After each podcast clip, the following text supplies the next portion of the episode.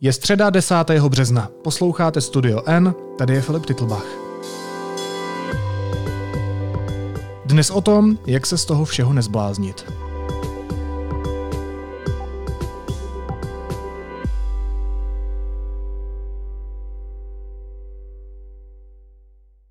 Po dvou letech kontrolování covidových čísel se na nás hrnou zprávy nové. Zprávy z války. Největšími oběťmi Putinovy okupace Ukrajiny jsou bez pochyby její obyvatelé. I na naší psychiku ale mají hrozba jaderného konfliktu a bomby padající kousek od našich hranic neblahý vliv. Jak se z toho všeho nezbláznit? O tom si dneska budeme povídat s psychoterapeutem Honzou Vojtkem. Honzo, vítej, ahoj. Ahoj Filipe, ahoj. Tak věc se má tak, že v naší blízkosti vypukla válka. Mm-hmm. Co teď kolektivně zažíváme? Těch emocí je víc. Zažíváme samozřejmě nějaké emoce, zažíváme ale i nějakou bouři uh, v našich hodnotách, takže nejenom něco emocionálního, ale zažíváme taky něco velmi kognitivního, přemýšlivého, postojového, a, vlastně válka jako taková, bohužel, někdy, a teď nevím, jestli to můžu říct, i bohu dík možná prověřuje a ověřuje všechny tyhle ty jako aspekty té integrity, té jako integrované osobnosti, ale teď si myslím i jako v tom té osobnosti toho národa, nebo těch, těch společ, nebo národa, jako společnosti uh, lidí, ve který, ve, ve který my všichni žijeme, protože já mám nějaký postoj, ty máš nějaký postoj, nějaký hodnoty, vnímáš někde nějaký smysl a my si to samozřejmě v rámci té naší kultury a tak dále předáváme a nějakým způsobem vytváříme nějakou jednotnou entitu. A to je přesně to, co vidíme teď na té Ukrajině jo, ty vlastně ty Ukrajinci, kteří jak jako jednají, tak ta, oni přesně ukazují svým chováním, svým projevem, ukazují něco, co je jako součástí jejich jako hodnotového, nechci žebříčku, ale nějaký jako skupiny, nějaký hodnot, podle který oni žijou. A my všichni jsme z toho hrozně perplex. Takže nás to donutilo konfrontovat sami sebe?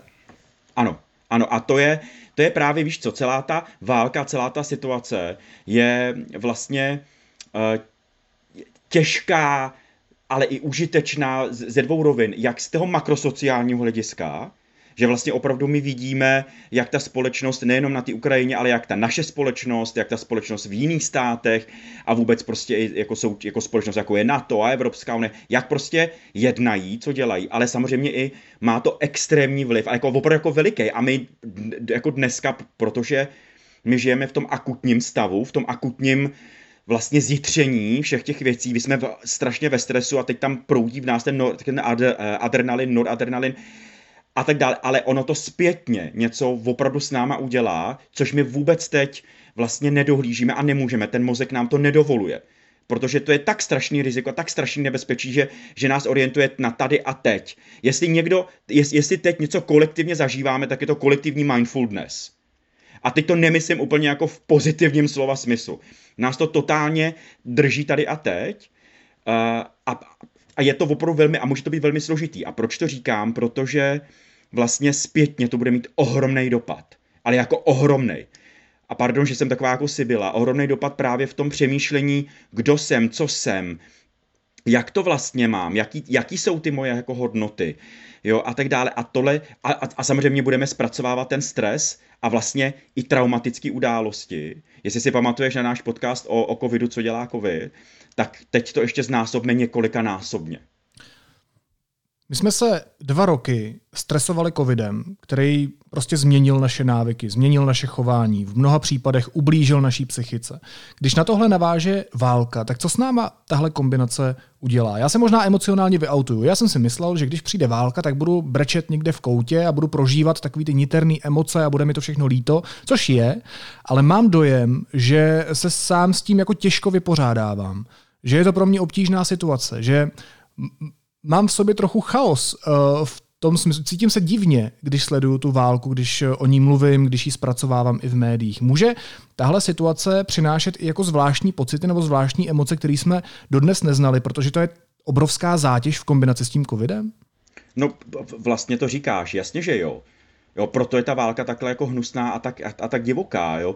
A, a kam tím mířím? To, že, hele, a spousta lidí, i mých klientů mi jako říká, hele, to válka, já si to uvědomuju, my opravdu o tom doma povídáme a, a jako nakupujeme rejži a, a prostě, jo, vybíráme si z bankomatu ty peníze, abychom prostě doma měli nějakou hotovost, protože to někdo, někdo napsal na webu, že je fajn být připravený a tak dále. Tohle my jako děláme. Ale najednou většina z nás cítí nějakou jako apatii jo, občas, nebo apatii, takový jako, přesně jak si říkal, nemám náhodou já plakat od rána do večera, nemám náhodou tady jako být jako vsteklej a, a vzít, ten, vzít tu flintu, jak, jak z té čapkovské matky, vzít tu flintu a jdi, zabíjejí děti a jdi jako, jako, jdi, jdi jako bránit naši zem a bránit ty hodnoty a já to nedělám, protože, ale to je, eh, na to je velmi, jasná odpověď, protože ten náš mozek je v té aktivní fázi a on nám nedovoluje se hroutit. On nám teď nedovoluje vlastně dělat tyhle ty věci, které nás oslabují, proto nás drží v, tý, v tom alarmu, co je, což je vyloženě vlastně, je to, je to standardní stresová reakce na naprosto nestandardní, nestandardní stresový jako situace nebo ten spouštěč, který se děje okolo nás. To je první věc. A, a, a druhá věc je, on ten covid a to, co nám ten covid během těch dvou let udělal, tak on nás taky opravdu trochu otupil. Dokonce já, když se, teď se vyautuju vy, vy já, jo, kognitivně, jo. Teď uh, já jsem dokonce, když to začalo, ta válka, tak mě normálně běžely hlavou myšlenky, neudělala to ta Čína s tím covidem záměrně, aby vlastně oslabila ten západ, jo, aby pak prostě ten Putin mohl, mohl tady prostě jako vlítnout a my byli opravdu oslabený a mohl si vzít, co chtěl. Rozumíš? A, a samozřejmě, že s tím pak pracuje. Za prvý to nikdy se nedozvím, jako z mýho tady, z, jako v bytu na Florenci, prostě jako z České republiky to asi pravděpodobně jako nezjistím, pokud nám to nějaký tajné služby neřeknou. Uh, ale jedou mi, jedou mi tyhle myšlenky a jsou to taky obraný myšlenky, protože uh, vlastně eh, na té emocionální a na té psychické úrovni to je nějaký obraný mechanismus, z toho opravdu se fakt jako nepodělat, protože kdyby, kdyby nám docházelo úplně na všech úrovních, mentálně, fyzicky, prožitkově, emocionálně, to, co se jako děje, tak se pravděpodobně většina z nás poskládá jak se vyautoval, tak mě napadá, jestli to znamená, že pak třeba přestáváme fungovat tak trochu racionálně, jak jsme byli zvyklí, vytěsňovat informace, že jsme třeba potom náchylnější na fake news, na dezinformace. Hmm, to, to je jasně. Taky, taky se toho velmi všichni bojí. Protože teď, teď je nějaká solidarita, ale už jako ta vlastně 14 dní probíhající války už se jako ukazují Eh, vlastně ty, jako už se ukazuje ten vliv té polarizované společnosti a ona je polarizovaná právě kvůli těm sociálním sítím a těm algoritmům, který prostě jako nám nabízejí furt ty jednostranné informace, které podporují ten náš postoj a podporují nás vlastně v té kognitivní takzvané disonanci, že vlastně já nebudu potřebovat měnit ten postoj. A proč to říkám? Protože už teď se prostě objevují hlasy na tom, na, na, na webu a, a to, je na, to je na sociálních sítích. Bůh ví, co se děje v těch ulicích a doma, jakože, bože můj, ta, ta, ta uprchlice tady má udělaný nechty a, a prostě je, je celá taková svěží, jo, jako co to je za uprchlici a my budeme dávat pět tisíc a, a co ty pohonné hmoty, jo, a tak dále, dělejte něco, jakože vládo, bla, bla, bla. Uh, a je to všechno opravdu obraný mechanismus, ale taky je to podhoubí toho, že vlastně všichni ty uh, vlastně velmi extremisticky smýšlející lidé, tak to opravdu začínají zneužívat. A jedna z politických stran se teď opravdu jako velmi odkopává, jak vlastně zneužívá a zneužívá jako daný situace a snaží se nahrát nějaký politický jako body. A mně to přijde opravdu jako nechutný. Ale není to naopak i tak, že se vlastně všichni makrosociálně tak trochu spojujeme, protože kdy naposledy byl Západ, Evropská unie, Severoatlantická aliance, kdy jsme byli naposledy takhle spojení? No ne, vlastně nebyli a to je, to je jedna věc je, hele, to, co říkáš, je vlastně i pro mě osobně velmi, velmi vlastně užitečná v tom, že vidím, že ano, že ten západ se dokáže spojit, že dokáže nějakým způsobem reagovat, že ty firmy z toho Ruska opravdu jako odcházejí, ne úplně všechny, ale vlastně většina z nich a čím dál tím víc jich prostě přichází a tak dále, že se dokáže nějakým způsobem vlastně jako alarmovat nebo jako vybudit a něco, něco opravdu udělat. A to mě, to mě fakt uklidňuje, i proti té myšlence, že kdyby ten Putin začal vyhrávat a začal si brát jiné, třeba pobaltské státy, že vlastně si říkám, pořád jsem v NATO, pořád jsem v Evropské unii, zaplať pámbu máme opravdu velmi pro evropskou a demokratickou vládu, takže, takže vlastně je tady, jsou tady, je tady něco,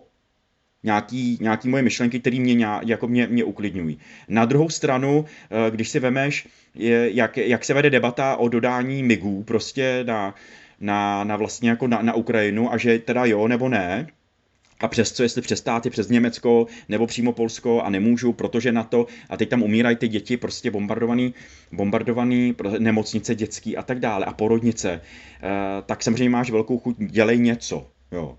Ale my víme jednu věc, že tyhle ty naše reakce, Filipe, oni úplně nejsou zas tak moc hodnotový. Jo. Oni, oni, uh, oni tyhle ty reakce jsou na, naše prachobyčejné reakce na ohrožení, že my jsme cítíme fakt jako ohrožený.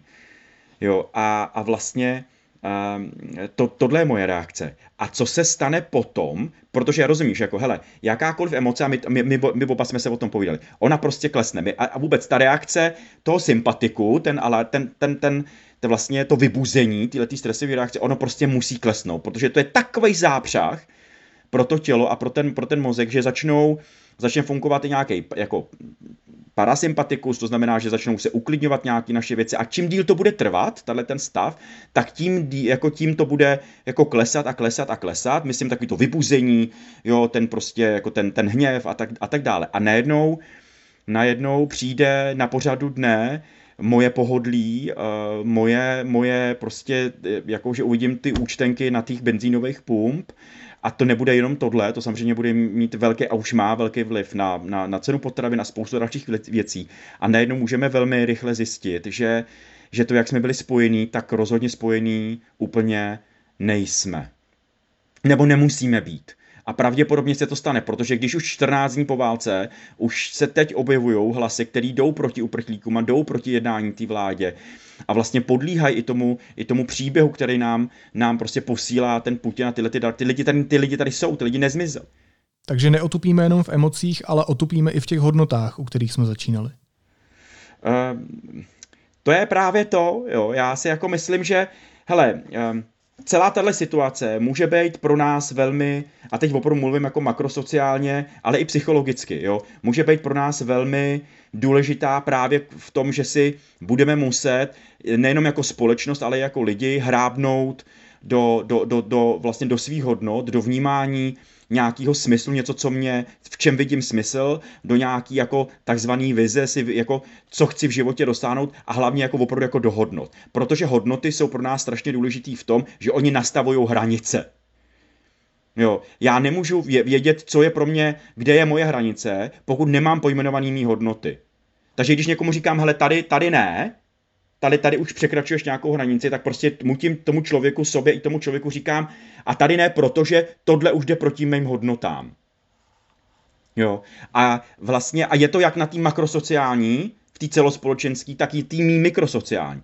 A otázka zní, jak moc to máme pojmenovaný. A my jsme se o tom už několikrát bavili, že tahle společnost, eh, myslím, že Tomáš Halík to říkal, někde napsal, že, že, že jsme k demokracii přišli hrozně snadno že prostě tady byla, prošla nějaká revoluce, byla sametová, volá, tam dá volný trh, jo, a začali jsme se všichni chovat jako, jako, jako hrozní demokraté, ale vůbec neproběhla žádná společenská debata, o, který se, o kterou se pokoušel možná Havel, jo, prostě, jo, přesně Tomáš Halík, všichni tyhle ty jako intelektuální elita se o to pokoušela, jo, um, a tak dále, ale mám pocit, že na té na tý nižší úrovni, nejenom tý, jak to říct, tý která, jako na té úrovni, která nám vládne, těch lidí, která nám vládne, tak prostě nějaké, nějaká debata o hodnotách a co vůbec je našima hodnotama, tak tady prostě jako neprobíhá.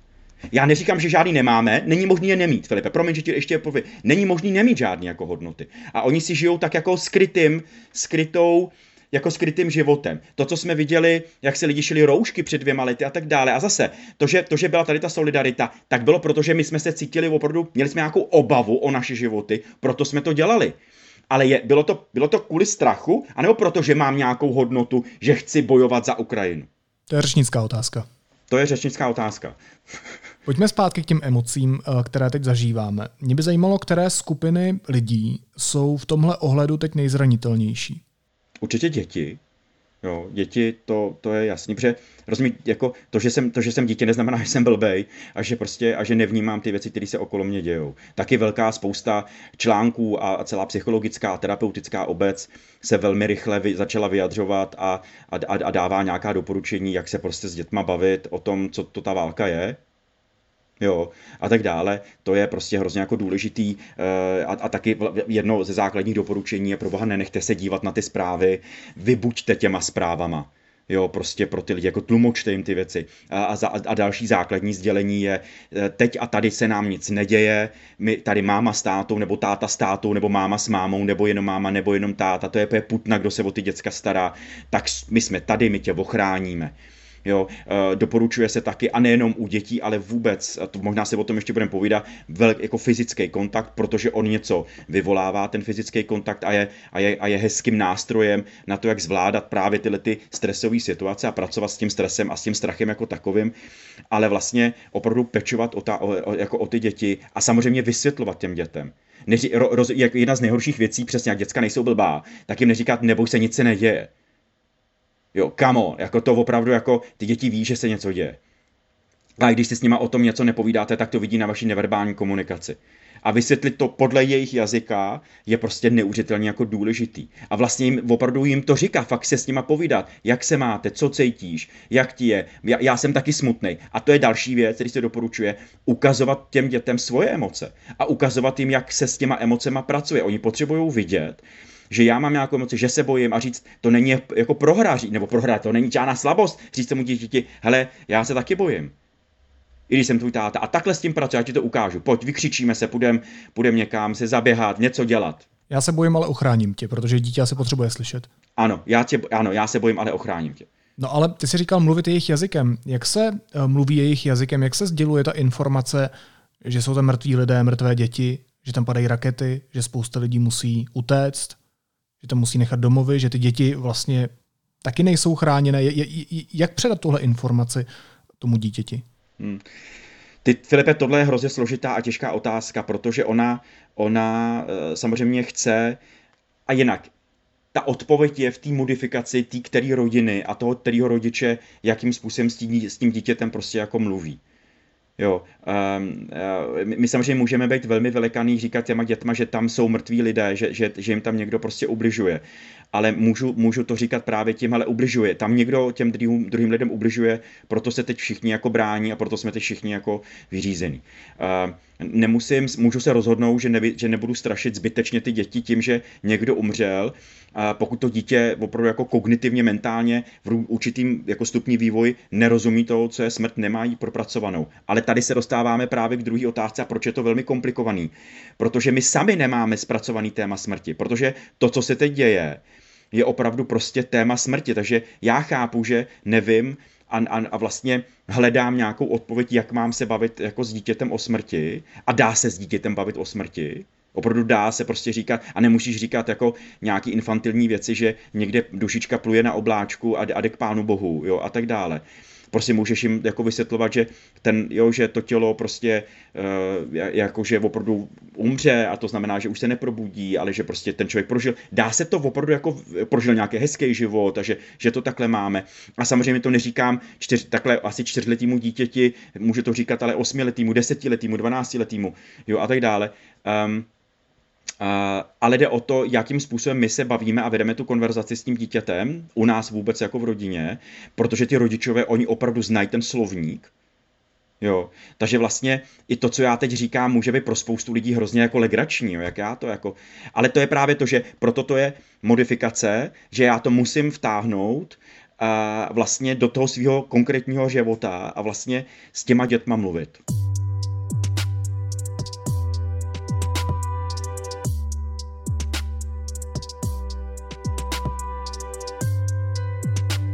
Když se bavíme o lidech, kteří jsou psychicky zranitelnější v téhle situaci, tak eh, část české populace zažila druhou světovou válku. Spousta lidí si pamatuje invazi eh, v 68. Někteří z nás zažili ozbrojené konflikty v jiných zemích, jako jsou třeba vojáci, policisté, jako jsou novináři.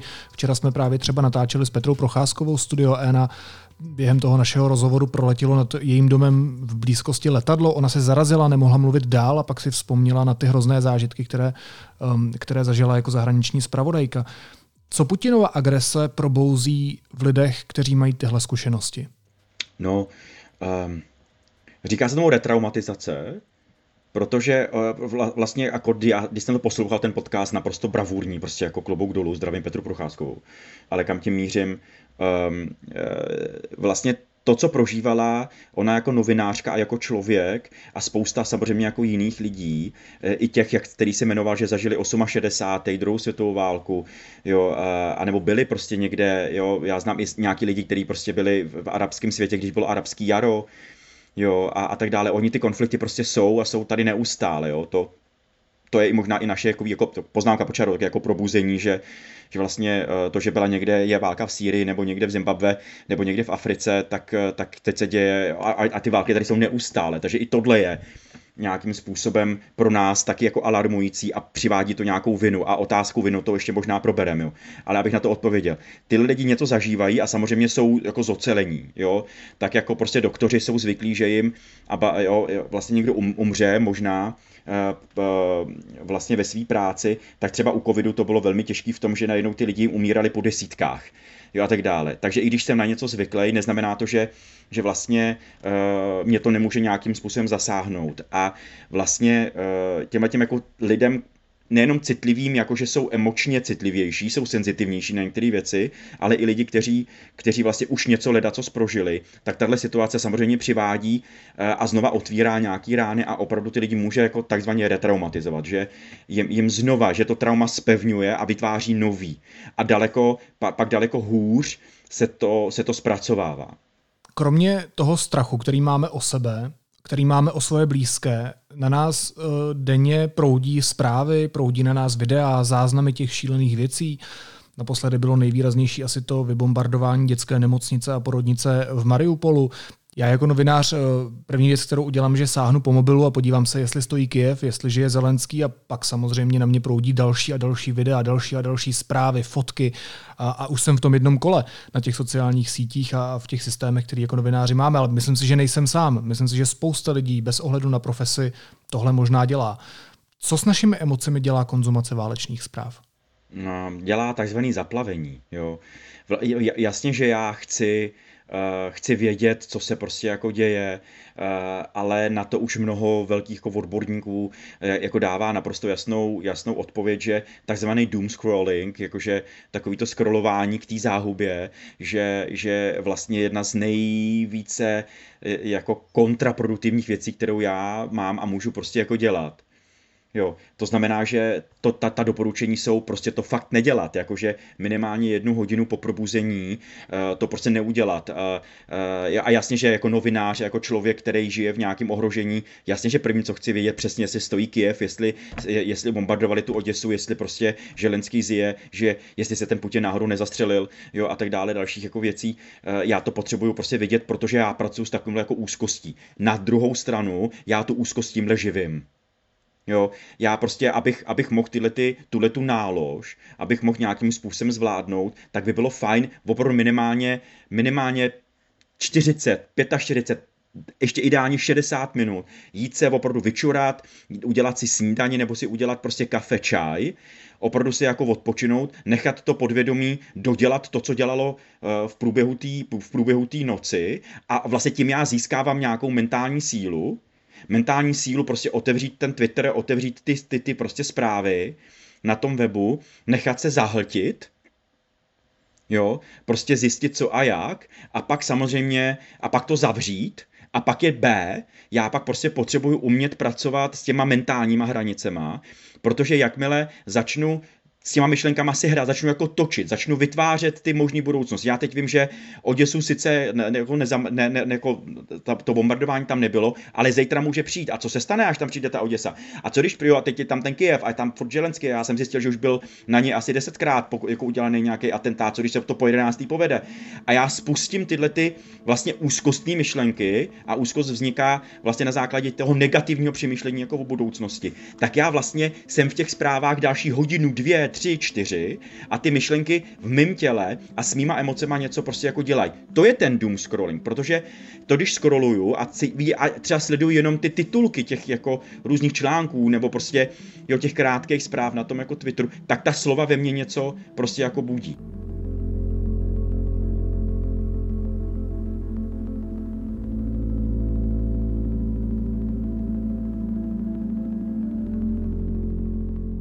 Takže být na tohle připravený. A já chápu, že my všichni to chceme, ale bylo by fajn mít v tom nějaký pravidla, mít v tom nějaký, nějaký opravdu jako hranice, že, že prostě, že se podívám dvakrát denně, že se podívám dopoledne a podívám se na zprávy.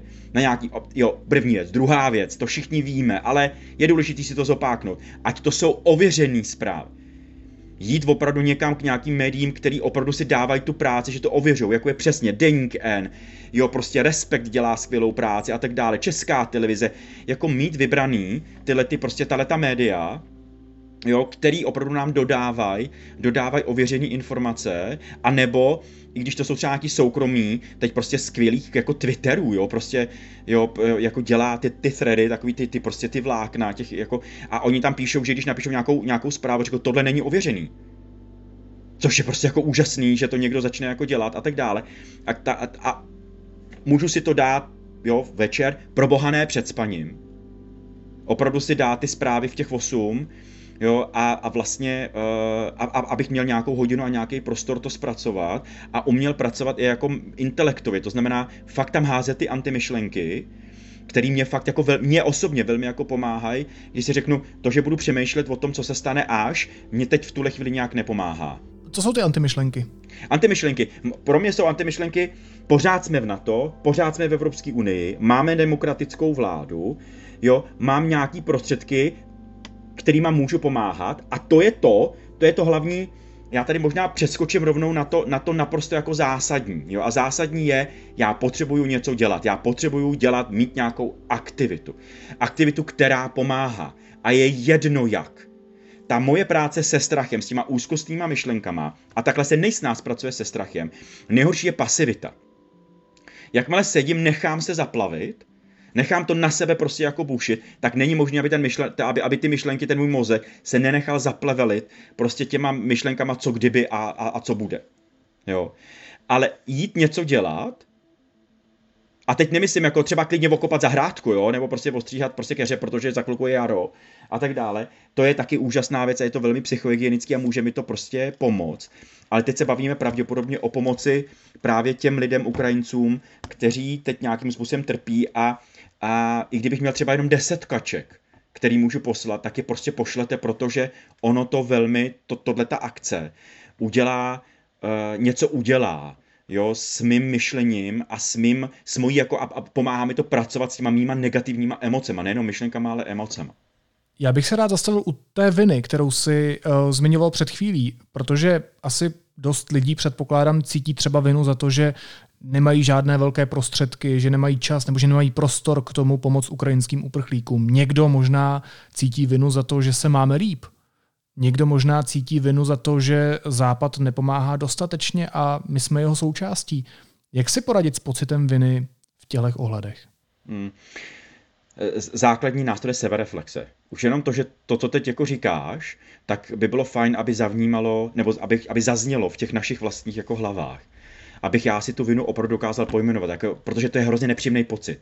To jak když jako tam ve mně leze nějaký červ a, a, a, jo, a říká mi, hele, ale ty máš ty prostředky, ty se máš jako prase v žitě, jo, ty prostě tady jako, já chápu, že tě, že se ti jako nelíbí, že tady prostě Ukrajinka dostane pět tisíc uh, nějaký jako peníze, ale ty bláho, ona od někud přišla, nemá vůbec nic, neví, jestli vůbec něco jako mít bude a tak dále. A ta sebereflexe, Eh, vlastně v tomhle mohli jsme za, jako, za, jako dřív pracovat a, a, a tak dále, něco jako dělat. Nechci to opakovat, to, co ty si říkal, ale ta sebereflexe v tom, tohle já mám, tenhle ten pocit, tuhle vinu, já opravdu prostě jako cítím a pak je ta debata a, a vedu se sebou vnitřní dialog. Je opravdu moje ta, ta, ta, ta vina? Jo, uh, je, je, je opravdu moje ve smyslu, nepřebírám ji za někoho, Jo? Proč vlastně se teď potřebuju cítit vinej nebo viná? Jo? Opravdu jsem na něco zapomněl? Pokud ano, můžu to nějak napravit? Hele, mozek predikuje. Mozek neustále vytváří možné budoucnosti. A proč to říkám? Protože práce s vinou je nedostat se do té spirály toho obvinování. A ještě tohle jsem měl, a tohle jsme mohli, a tohle to máme, a tohle to, a za tohle já můžu, a tyhle ty další věci. Je potřeba přerušit tuhle spirálu a říct dobře, i když jsme tohle udělali, protože já si, Filipe, myslím, že, nej, jako, že a, to, a to přijde až, jestli to skončí, nebo bohužel, jestli si na to začneme čím dál tím víc zvykat na ten stav té války na Ukrajině, tak potom přijde zásadní vina a to je, my jsme mohli téhle válce vůbec zabránit.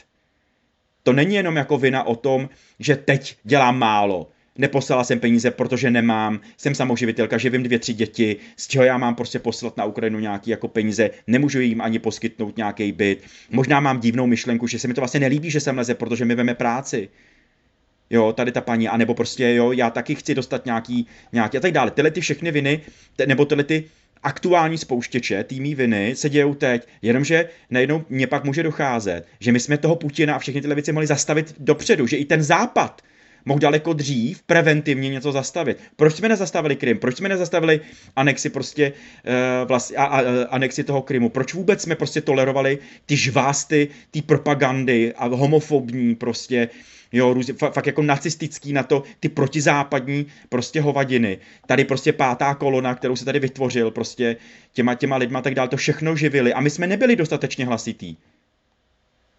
Jo, a otázka zase zní a spousta lidí mi řekne, no jo, ale tohle demokracie bohužel jako musí dodržet, ty lidi mají právo na nějaký názor. Ale pak jsme u té tolerance a u toho respektu, o čem jsme se tady bavili několikrát.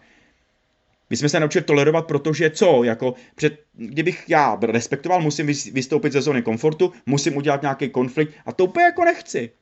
Takže tolerance je trošku pokrytecký jednání. No bože, ježiš, to je... A je 20. století a my to opravdu jako víme. Jo, tolerance je jedna, ne, jako tolerance je povýšenecký postoj, já ti to, ne, já, hele, já ti to laskavě dovoluju, protože já jsem o chlup jako lepší. Pak se, za, pak se za tou tolerancí schováváme tím, že vlastně tolerance nám vlastně dává takovou jako alibi k tomu nejít do toho konfliktu já když něco toleruju, tak si jako usmívám, ne, vlastně to, jo, Filipku, ty to takhle máš, no tak já ti to budu tolerovat. Jo, dobrý. Ale pak přijde na to, že když dojde, dojde na lámání chleba u mě, tak já chci, aby Filip mě toleroval, když já jsem ho toleroval. A ono, to, ono, to, ono se to neděje. A by the way, to je naše veliký, pro, jako veliký probuzení vlastně od Putina. My, oček, my jsme Putinovi spoustu věcí tolerovali a on teď na nás ukáže tak velký fakáček, my jsme jako očekávali, že on bude tolerovat nás, a tak on to jako samozřejmě nedělá, on si s náma víš co. My tady sice prožíváme všechno to, co si popsal, ale uh, pak jsou tady ti, která ta válka zasáhla přímo. Ukrajinci a Ukrajinky přišli o domovy, o jistoty. Uh, Ukrajinci a Ukrajinky tam bojují, někteří se skrývají, uh, často s dětmi prchají do míst, kde to ani neznají. Co prožívají oni? Co prožívají lidé, které zasáhla ta válka přímo?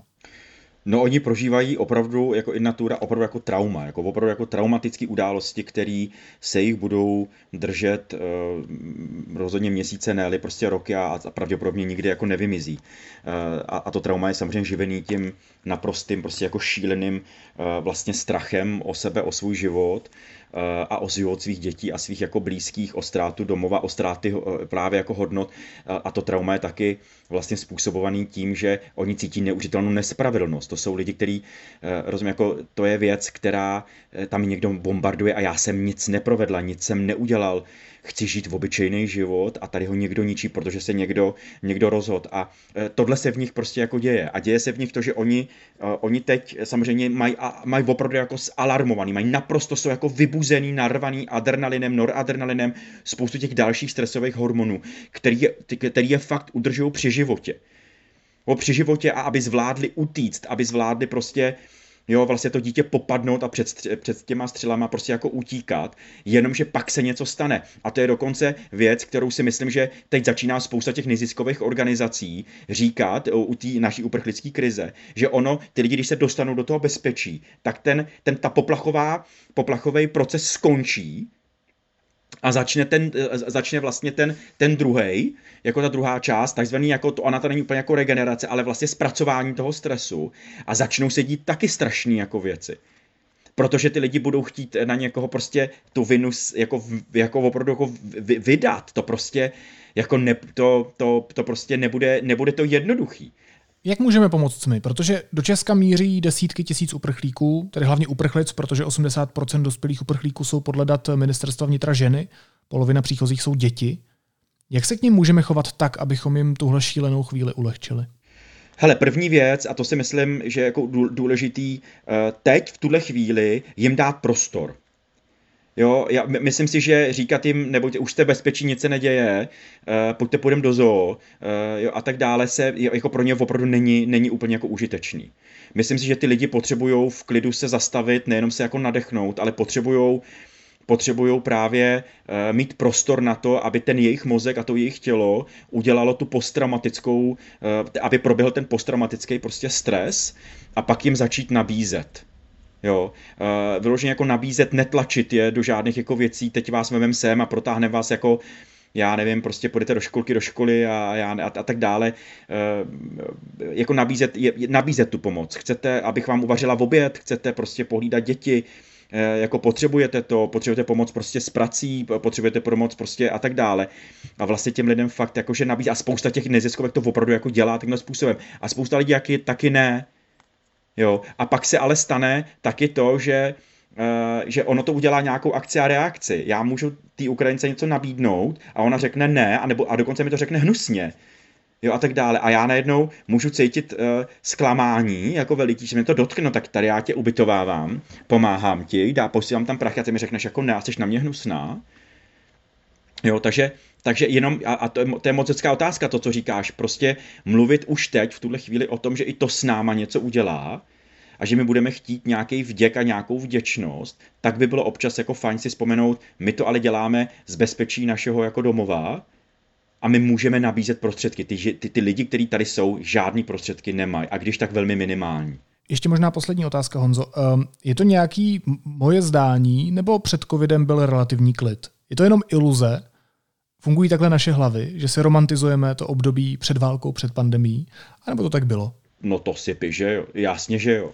A je to součástí naší kognitivní rezonance, jo. Že my, rozumíš, proto vlastně lidi milují ty minulost, proto je tady spousta lidí, kteří ty komunisty furt volejí a tak dále, protože my si romantizujeme, a je to náš jako obraný mechanismus. My si opravdu jako romantizujeme to, co bylo předtím a že za těch komančů přeste bylo líp a kdybychom tohle neudělali, tak tyhle tyhle věci jako nejsou, já jsem měl bydlet, a kde bydlet a mít, jo, a bla, bla, bla, když jsem nemohl někam, do, na, jako já nevím, na Kanáry, ale mohl jsem do Jugošky, jo, a tak dále. A spoustu jako lidí, vlastně si takhle opravdu, a je to obraný mechanismus. A není to o tom, že bychom jim to měli vyčítat nebo nám, ale to je přesně jak s tou vinou, jak jsme se o tom povídali. Já si mám prostě uh, vlastně udělat tu sebereflexi a říct si, OK, to proč já si romantizuju ten, ten vlastně stav před covidem a to, to jak nám jako bylo, tak eh, je nějaký můj obraný mechanismus, já se potřebuju zabezpečit tady a teď a hlavně potřebuju se zabezpečit, co bude potom, protože Filipe, my jsme se vůbec nebavili o jedné základní věci a to je to, že my teď všichni potřebujeme vědět, co se bude dít dál, i když to úplně nevím a já nechci nějakou predikci, ale bylo by fajn začít eh, jako i těm lidem říkat na férovku, protože to pomáhá tomu mozku zvládat tu věc. Pomá... Helete, když se stane tohle, nám se stane tohle. Pak je ale i jiný scénář. Je to tenhle scénář. Možná je to tenhle. Jasně, že všechny ty informace, které pravděpodobně ty tajné služby a to tam furt teď musí jako lítat, jako, jako v milisekundách tyhle ty informace, nám něco říkat nemusí. Ale ty politi- politici, Oni tak mají jako povinnost nám říkat nejenom furt ty proklamativní věci, je to hrozný, co se tam jako děje. No to já vím i bez tebe. Co s tím ale ty, jako představiteli politické naší jako garnitury, nám budeš jako, co s tím budeme jako dělat dál. A teď já nechci opravdu jako jasný plán. Já chci jenom, aby někdo mluvil, přemýšlíme o těchto těch, o těchto těch prostě možnostech. To jsou různé varianty, které se můžou stát a začínáme o nich přemýšlet. To je leadership, to je to, co já potřebuji vidět, že mi někdo říká ano, že to není jenom reaktivní věc, ale proaktivní. A to se neděje? No, mám pocit, že ne. Nebo aspoň já jsem nic takového jako nějak jako neviděl. A jasně, že teď jako to, co ří, tady žvatlam, spousta lidí, ty vole, my se musíme zařídit teď, teď tady něco musíme dělat. Protože já třeba, uh, víš, proč to říkám? Protože třeba vnímám i to rozhodnutí Německa, který to hrozně komplikuje. Všimáš si, jo, komplikuje a tak dále. Jenomže oni to komplikují z nějakých důvodů. A já ale nemám ten, dů, ten, tu informaci, proč to komplikují. Je to proto, že když přestane jako plyn s ropou vlastně proudit, tak e, zmrzne, já nevím, x lidí, opravdu jako jde nám o život, proto je to komplikovaný, nebo co se prostě jako stane. Tohle neříkají. Jo, já tohle prostě nevím a některý lidi, samozřejmě, kteří mají větší informace a umí si v tom jako pohrabat, ty, ty, jako si ty informace najdou, ale spousta lidí nemá přístup. Když říkáš, že je potřeba vědět, co bude dál, tak co bude dál podle tebe? Uh, hele, těch možností je opravdu jako mnoho. Jednu věc, kterou já i si dokonce, Filipe, jako je to moje antimyšlenka, že, která mě velmi uklidňuje, a to je to, že to Rusko a, a Putin se samozřejmě velmi jako odkryli. Že opravdu jako odkryli, že udělali jednu z největších chyb, jako kterou fakt si myslím, že fakt udělali a to, že zjistili a ukázali pro ten svět, ne pro sebe, tam, tam já, když vidím ty fašistický mladý lidi, jak tam hlášou ten Putin a to Zetko, tak mě fakt jako jímá hrůza. Ale kam tím mířím? Tohle je pro mě pozitivní věc, že se, že se to opravdu jako odkrylo a že už já i pro sebe mám argumenty pro ty lidi, kteří by to možná mohli nějakým způsobem schvalovat, tak mám argumenty, ukážu milion fotek, který prostě teď, teď, teď běží prostě nějakým způsobem světem. Taky v můj mozek jako uvažuje o tom, dobře, pravděpodobně se zdraží velmi mnoho, spousta věcí, protože ta nafta, ta nafta není jenom na ježdění, ona, ona je součástí spousty dalších, jako nejenom produktů a spoustu dalších věcí, takže se to pravděpodobně jako zhorší. Ale to si dělám já, to si prostě říkám já, tyhle ty jako, a, a by the way, to je jedna, já si opravdu píšu, každý večer si říkám, říkám, dobře, tak co se teď může stát? Teď tohle to, pořád ten, eh, ten Kiev nedobili, dobře, to znamená, že se pořád bojuje, pořád je tady nějaká jako šance. A že si vytvářím tyhle ty možný prostě scénáře a někdy jsou velmi kritický, ale jsou velmi ulevující pro mě. Takhle fungují antimyšlenky v mozku psychoterapeuta. Hostem studia N byl psychoterapeut Honza Vojtko. Honzo, moc ti děkuju a měj se moc hezky. Ahoj. Já Filipe taky, ahoj. Pro velký zájem jsme až do 15. března prodloužili speciální nabídku ročního předplatného denníku N, ke kterému dostanete zdarma novou knihu Byli jsme tu vždycky. Více na deník n.cz lomeno vždycky. A teď už jsou na řadě zprávy, které by vás dneska neměly minout. Maďarsko má historicky první prezidentku. V čele země usedne Katalin Nováková, dlouholetá členka vládní strany Fides. Do konce loňského roku Nováková působila jako ministrině pro rodinnou politiku v Orbánově vládě. V boji o prezidentský post se jí postavil Péter Róna. Vláda v reakci na růst cen rozhodla o zrušení povinného přimíchávání biosložky do pohoných hmot a o zrušení silniční daně. Informovalo o tom ministerstvo financí na Twitteru. Premiér Petr Fiala vyzval občany, aby si v případě pohoných hmot nedělali zásoby. Elektronická evidence tržeb k začátku příštího roku zřejmě skončí. Počítá s tím návrh, který ve středu schválila vláda. O rozhodnutí informovalo ministerstvo financí na Twitteru. A z údajů mobilních operátorů vyplývá, že počet uprchlíků z Ukrajiny, kteří přišli do Česka, se blíží k 200 tisícům. Na jednání sněmovního bezpečnostního výboru to dnes řekl vicepremiér a ministr vnitra Vít Rakušan.